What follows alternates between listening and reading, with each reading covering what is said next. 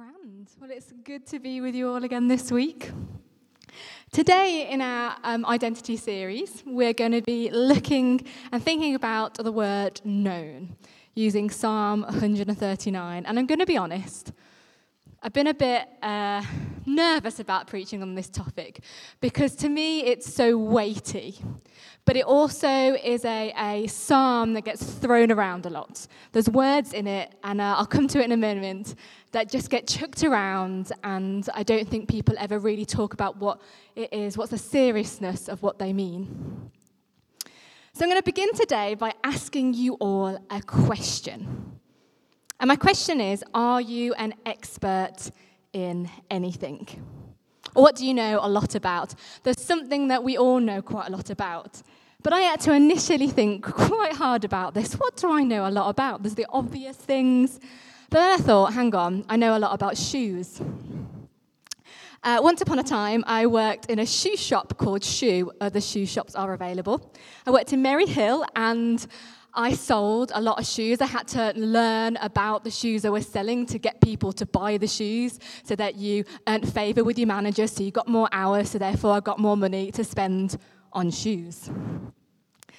And to be honest, I'm probably not proud on how I persuaded little old eighty-year-old ladies to buy five pairs of Skechers, but there we go, that's what you did, and that's how I earned my money as a student. For Harry, for my husband, his useless knowledge is uh, things he's learnt from podcasts. I will, every time I walk, I know he's in the house because he's listening to a podcast, and it's normally about something that's only going to be beneficial in a pub quiz. But did you know you can go to university to learn about Batman? Yes, you can go to a university in Canada, the University of Victoria, to learn about Batman. The course will examine how the human body can be adapted and improved based on the metaphor of the Caped Crusader himself. You can know a lot about stuff. And this is probably to gain knowledge. It's all of uh, things that will help you when you're learning. So for knowledge, for interest, for relationship, or for money. Most likely you learn about stuff for money, to get a job. So what are you an expert in? Now I ask you this question today because we're thinking about God's expertise and God's knowledge. And we're going to delve into what God knows. And what does God know? Well, he knows you. He is an expert in you. You are known to him. So today, as we explore today's topic of known in our identity series, we'll look at Psalm one thirty-nine. And I said before that I was nervous about preaching on this because it holds a lot of weight. And that's really because Psalm one thirty-nine for me, There's a, there's a verse in it, you are fearfully and wonderfully made. And that just gets chucked around. It gets put on a fridge magnet, in a card, on, on a top of a, a women's toilet perhaps. It just gets put around with no meaning or context to it. But this psalm, it is so incredibly powerful. It's more than just this one line that might be good for a women's or girls' ministry. It tells us what God knows, who he is, and what he is doing in our world. It tells us all sorts of wonderful and incredible things about God. But all of these concepts about God are focused on the core idea that God pursues you. God knows you and wants a relationship with you. And I think that is pretty damn awesome. So why don't we get our Bibles out? Let's put uh, open up Psalm one thirty-nine. It'll probably be somewhere in the middle of your Bibles. I'll just give you a moment to find that.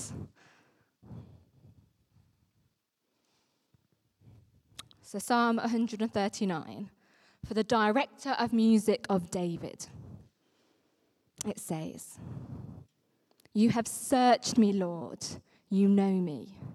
You know when I sit and when I rise, you perceive my thoughts from afar. You discern my going out and my lying down. You are familiar with all my ways. Before a word is on my tongue, you, Lord, know it completely. You hem me in behind and before, and you lay your hand upon me. Such knowledge is too wonderful for me, too lofty for me to attain. Where can I go from your spirit?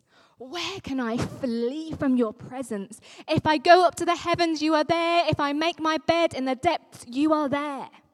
If I rise on the wings of the dawn, if I settle on the far side of the sea, even there your hand will guide me. Your right hand will hold me fast. If I say, surely the darkness will hide me, and the light become night around me. Even the darkness will not be dark to you. The night will shine like the day, for the darkness is as light to you.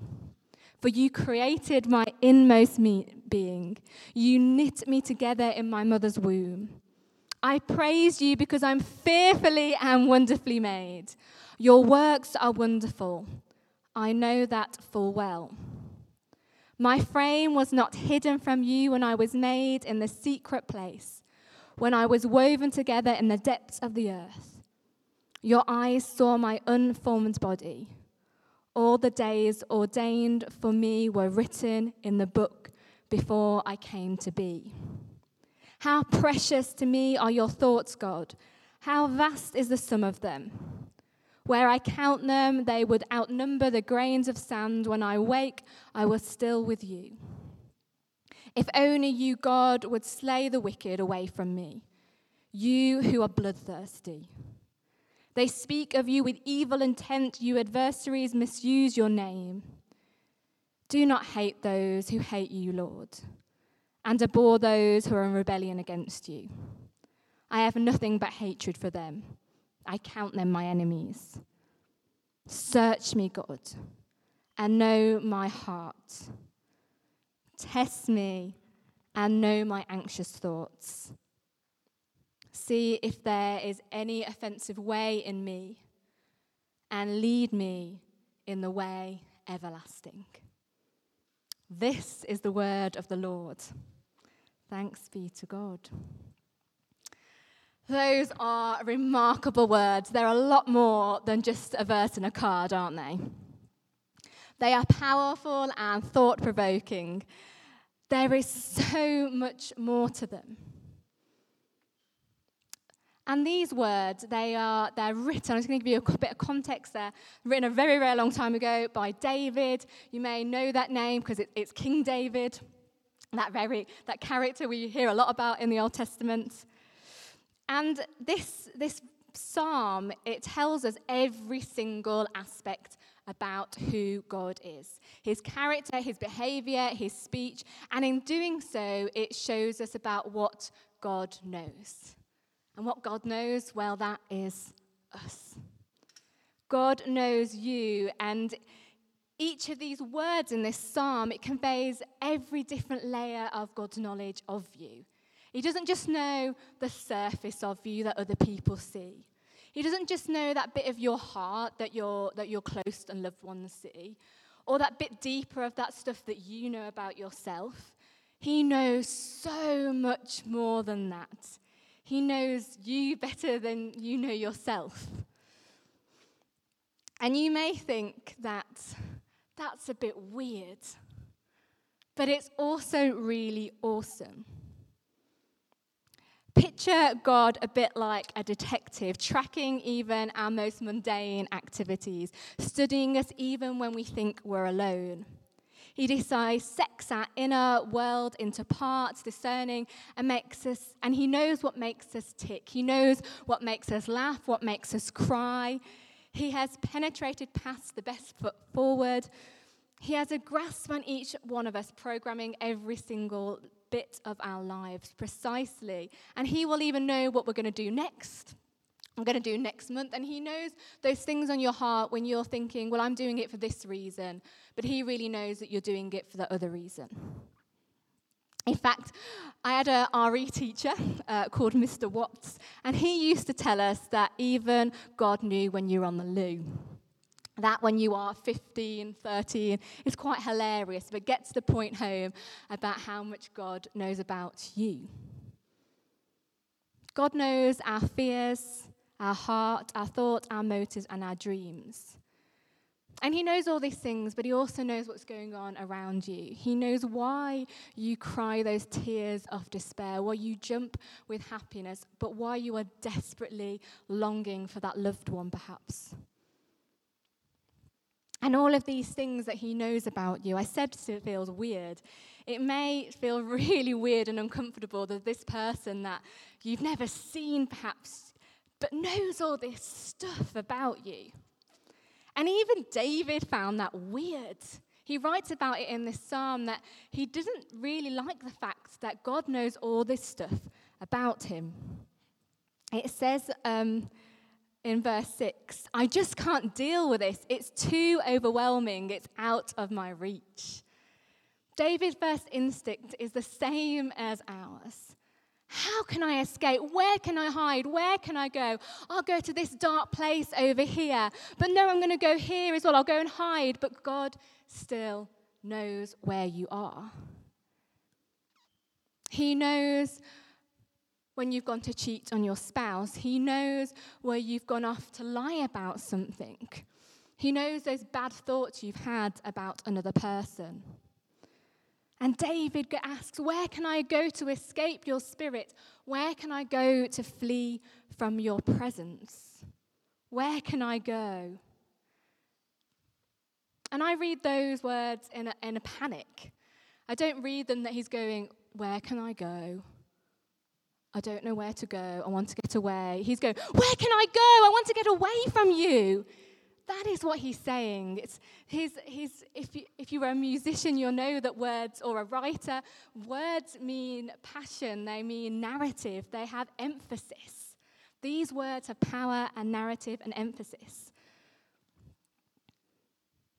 You here today may be one of those people that wants to hide from God. But God didn't let David run and hide, and God's not going to let you run and hide. I'm sorry to say that. You could run to the most secret hiding place that you can think of, but he'll still know where you've gone. He'll know that you've gone there before you've even thought about getting in your car, before you've even got on that train. But to me, knowing this, This is security for me. I suppose most of the time I don't really know what I'm doing, and it's a bit of a whim being a vicar. You don't, you don't know what you're going to approach each day with, and I am so incredibly thankful that I have God by my side.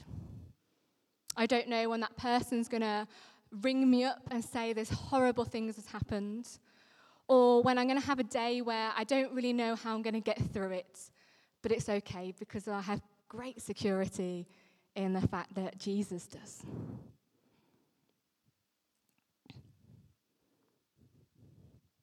And all of this fills me with security as well, because I know that someone cares about me. There's been times in my life where I felt like no one's cared.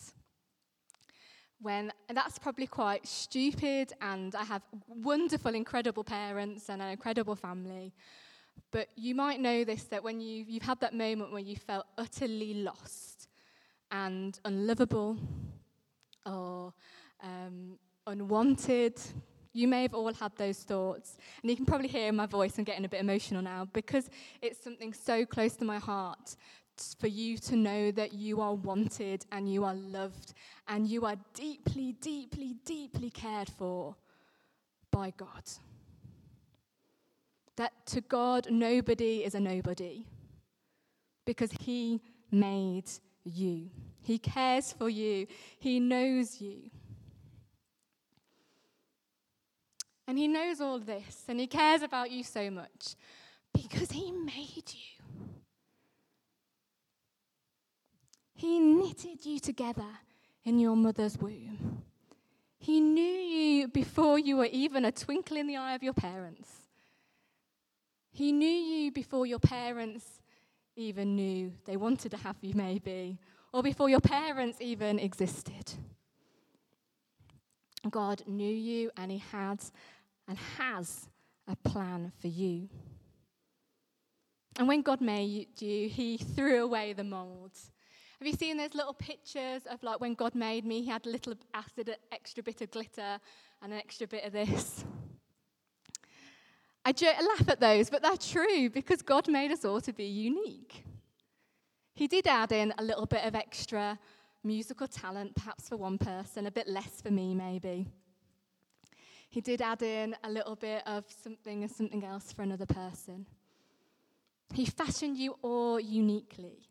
God doesn't make any junk. He just makes wonderful things. But I think our world has also done a really rubbish job of teaching us this. I want you to all close your eyes for a moment. I want you to put your hand up if you've looked in the mirror and not liked what you've seen at least once in your life. Okay, you can put your hands down. We live in a world that, yes, it teaches us that we are unique, that there is, uh, that we are we are special. There's all, if you go on a web clothing website, it'll probably say to you, you are wonderful, don't listen to somebody else, you are, um, there's nobody like you, be unique. But then it'll say, buy this thing, have this perfume, or you need this jacket because that'll make you popular, wear this piece of makeup, and of course you'll find your ideal person by wearing it. And these are just images, but these are what the images in our magazines and our, our social media are telling us. That when we see a picture of a woman in a really nice jacket with loads of men around her, what does that tell us? It tells us that we need that to be that. It makes us not like us just as we are, as the way God has made us. And this is something that's so close to my heart, I chose to write fifteen thousand words about it. Because we just, we forget so often because we listen to the plastic narratives of our society that tell us we need to be something else. To not be who God made us to be. It tells us to not listen to anybody else. But that tells us then, well, should we not love them then? God made us to love others, to care for others. God made us because he loves us. He didn't make us because he had to, he needed us. He did it out of unconditional love for us. And when we look in the mirror, instead of thinking about what the world teaches us, instead what we need to look at and think, oh, this incredible artisan artist made us. This artist made us. Not just any artist, an artisan artist. And to me, that's like the best kind of bread, the artisan bread. So we're the, the best kind. You know, even artisan bakers can even make good gluten-free bread. There is no one in history like you. He gave you personalities, innate abilities, spiritual gifts, and a particular purpose to set you apart for him. You are a treasured creation made in his likeness. And he gave you all these things to use to love others and to spread the gospel. God knows you, he wants you, he made you, he will pursue you. David also says in his script, in this psalm, that for your life was already written by God, that the Lord has carefully mapped out the details that will fulfill your days, ordaining what will and will not happen. But God, when he sets a plan, when he, he knows what we're going to do, he doesn't just leave us to it to get on with it. He walks with us. He thinks about us constantly. He greets us each morning. He is with us through the day. He loves our company. And he has specific plans for you and for you alone. And he won't just set you on them. He won't just like set you off on the plan and leave you alone. No, he walks with you and stays with you. After all, he's an expert on you. He wants the best for you. So as I, I come into land now, what I want you to really take away, if you've not listened to anything else that I've just said, is that you can be an expert in anything. God could have been an expert in anything. He could have created anything. But God chose us. He chose all of us. He chose you. Because he wants a relationship with you. He doesn't have to do it. He doesn't gain anything from it. That's what comes from being God. He does it out of unconditional love for us. You may feel beaten, kicked around. You may feel unwe- unworthy of this. But you matter to God. A hundred pounds has the same value whether it's two crisp fifty-pound notes or crumpled up, chained, and lots of five-pound notes and loads of pennies that you've scrambled round off the streets. They have the same value. You have the same value however you are presented to God. So don't let what any other human say define you. Don't draw conclusions about yourself based on them. Look higher. You matter so much to God that he sent his one and only Son to die on the cross so that you could have life eternal in heaven. And I can't think of any better reason to worship God than that.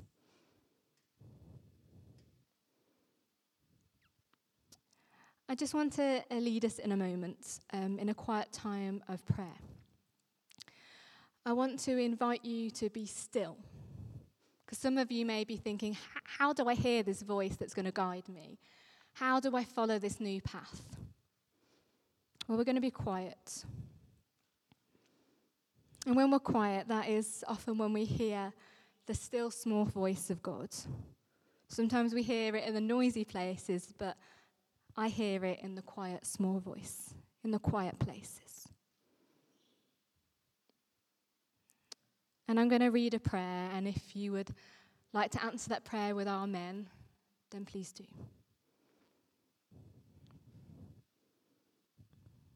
Father, I am glad that I am your child.